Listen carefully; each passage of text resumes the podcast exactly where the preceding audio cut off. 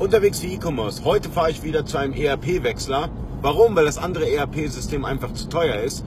Deswegen wechseln wir diese Woche von dem alten ERP-System, wo ich den Namen nicht nennen möchte, aber ihr alle wisst, welches, welches System ich meine, zu JTL. Eine richtige Entscheidung, eine gute Entscheidung. Wir haben die Preise miteinander verglichen. JTL ist viel, viel günstiger. JTL kann auch mehr.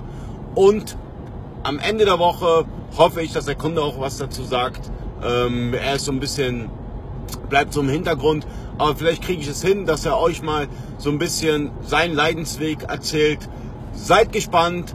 Diese Woche ERP-Wechsler wieder mal. Und die nächsten fünf Aufträge sind auch nochmal ERP-Wechsler. Und fast immer das gleiche System. Ihr könnt in den Kommentaren raten, welches System zurzeit die meiste Abwanderung hat.